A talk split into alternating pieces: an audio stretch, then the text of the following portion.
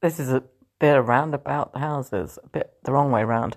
So hopefully you'll now hear two parts of a stereo show that was done as I teamed up with this amazingly clever American lady called Crystal.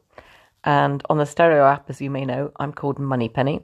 And together, the girl power of business, intellect, experience, and knowledge put together over 25 different ways that the average person, without loads of qualifications, without loads of knowledge of investment, and without a calculator or a bean to the name, for some of them, can make money.